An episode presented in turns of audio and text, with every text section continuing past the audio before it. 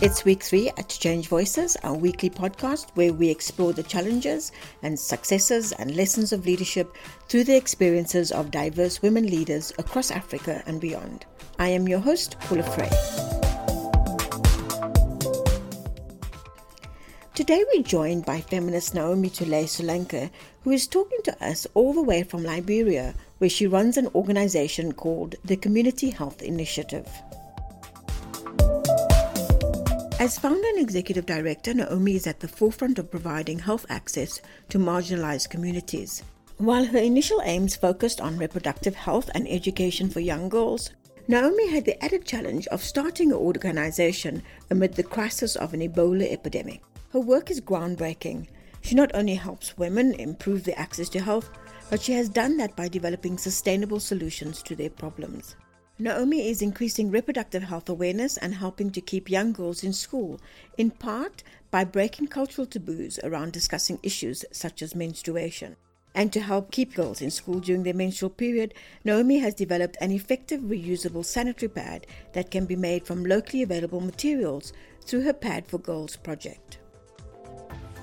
The young girls make the pads themselves while she trains women's cooperatives to produce a quality version which is Ministry of Health certified under a common brand that is sold to generate income. Not only has her vision resulted in reduced dropout rates, but as a result of her pioneering efforts, many local Liberian businesses now sell reusable sanitary pads produced by and for young women. Welcome, Naomi, and thank you for joining us to talk about starting an organization and what it entails did you get into um, um, civil society? Tell me a little bit about your life and what you've done. I was driving my daughter to school. I have moved into a new community. And one thing that remained consistent in the community is that every time I drove her to school, I would pass by a group of teenage girls that were pregnant, and everybody felt that it was normal. So working in a hospital, seeing the stigmatization that comes with teenage pregnancy, not identifying the underlying cause, I was compelled to intervene. I started with a group of girls from the same community, just talking to them on the on my porch about sexual rights, the rights to say no, talking to them about consent, but the parents were being left out. So I decided, okay, I will also include the parents into the conversation, just on my porch and have this conversation. What struck me most was a girl that my daughter used to be friends with also got pregnant. And everybody stood quiet. The community blamed her, the community shamed her. I'm like, no, this is a struggle I went through 12 years ago when I had my daughter. Uh, and the perpetrator is yet to be brought to justice. Why should we young girls carry all these burdens? And I am also giving this awareness in the community. So something told me that you need to leave your community. This is not all about your community. But how could I leave my community? I never had access to funding. So I said I was gonna take the drugs from in my pharmacy, take it to new community as a mobile clinic. Why in a community? I am going to talk to young girls, and that's how I started moving from one community to another. And then four months into our outreach, we were hit with Ebola. Your organization kind of was there the right organization at the right time but yeah. it also seems to me like you had a, a, huge demand all of a sudden for your services then how did you cope it just seems like a really big thing when people feel like, oh yeah, you had an organization just before Ebola, that wasn't the situation. The first thought was self-care, go home and stay home. But we couldn't stay home because every day the media doomsday picture, the ambulance passing, the customary handshake that we were used to, the hugs we were used to, we were being denied not to do this thing. So the way of life became tough in the community. So we said, like, instead of us doing mobile clinic or creating girls group, let us go into the same community, mobilize youth groups that will be able to go back to the same community and provide services to their people. Because the mm-hmm. issue of trust, religion, and cultural barrier was also affecting NGOs when they were going to the community. And the increase of Ebola virus was just continuing to surface in communities that NGOs were supposed to be in. So we being local and decided to use the approach of using the young people, it was able to work for us. So we decided that we were going to sell tea, but people who have think that we will have access to funding, no, we never had any access to funding. When you set up the organization, what were the first things you made sure were in place?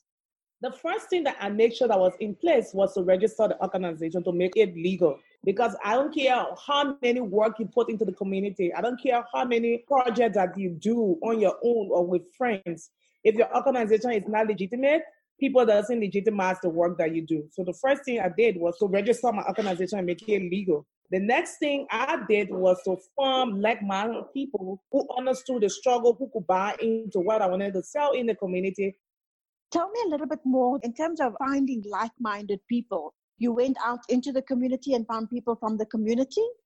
The first thing is I look within my own network. Like I am a health professional. I'm a woman who is passionate about healthcare and equality, gender equality. So a couple of my friends who also volunteer that had the same passion. So I reached out to them first. And what happened is that when we began to form the small network of local girls club group, I also identified girls that were strong, that understood what we were doing and was willing to sacrifice and work. When we went at the community level, I also used my technical skills along with my staff that was already along with us on the team to look for women who had leadership skills, with a woman who was already at the community level leading to also join our team. So that's what we did was like always finding people who was willing to work but just needed a guidance. How do you sustain yourself when you just have to keep on keeping on? Sustaining yourself first and come back to the self-care. There are times that you get so drained. I just came back from Nigeria and as soon as I arrived back to the country, there was like three different cases of forceful initiation. I was so not like mad, but sometimes you got devastated, like you don't know what to do. Why I was trying to call all the relevant authority and people who are supposed to be responsible. And four school age growing girls were also forcefully initiated, and you just get drained and burned up because the marathon continues. It doesn't stop because mm. every day there's something new about a woman. Either war on our body, we are fighting for political spaces. We are fighting for equal pay. We are fighting for sexual reproductive health and rights. The issues that continue to come, and sometimes I want to ask myself, is it because we are talking about it that we see an increase in the cases, or because people just want to be bad, or sometimes are we not doing enough? How important is it for community healthcare initiative to be part of a network of organizations? One of the groups that I work with is the Liberian Feminist Forum. So the Liberian Feminist Forum consists of women-led organizations that believe in equality, gender justice, and just the feminist policy. We all come together and bring our archaeology together in the one Liberian Feminist Forum. Sometimes when I'm so burned from my network, this network also help me because you can find counselor, you can find other people within the network that help you to push your cases forward. Another network that I work in that also helped me with my work is the uh, Liberian Women Humanitarian Network. We know that when there are humanitarian crises, women respond. We are the first responder. We are there before even the men come. So that network help us to like strengthen each other capacity and not just each other capacity. It help with information sharing. It help with networking. It helps with building solidarity to help um, minimize the load on just one person, but collectively we can all do something and push forward. So I think women network and network building has actually helped myself to keep me going because sometimes when I have no other way, my networks is where I go to and be like, this is what happened. I need you people to tell me what to do. So, what is the one thing that you did when you started your organization that you really think helped ensure that it became a sustainable organization? I didn't stop.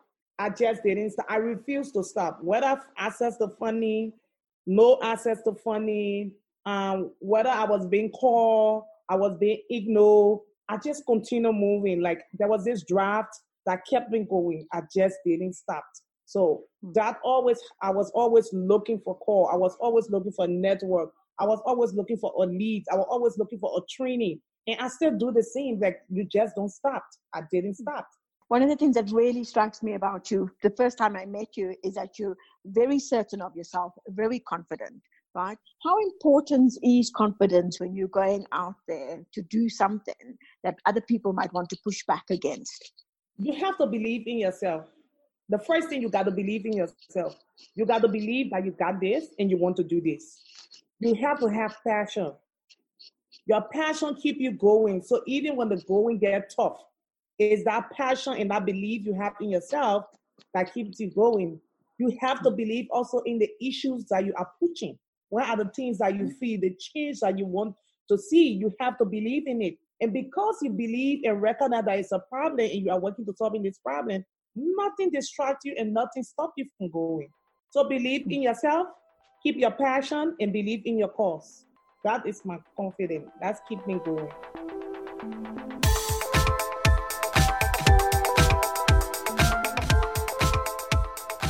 Naomi has several tips for starting your own organization and sustaining the process. They start with the very obvious advice to follow your passion. Naomi urges compliance right from the start by ensuring that you and your organization are appropriately registered. She suggests that you find like minded people to support you by starting with your existing networks. And then she says that sustaining the organization requires not only that you practice self care, but that you celebrate your successes and that you build partnerships with other organizations. Do join the online conversation on all frayintermedia social media platforms. And remember to subscribe and rate us on whichever platform you use. We're moving from startups to mobilization next week when we will be joined by media freedom activist Zoe Titus, who will be speaking to us from Namibia. Until then, keep leading.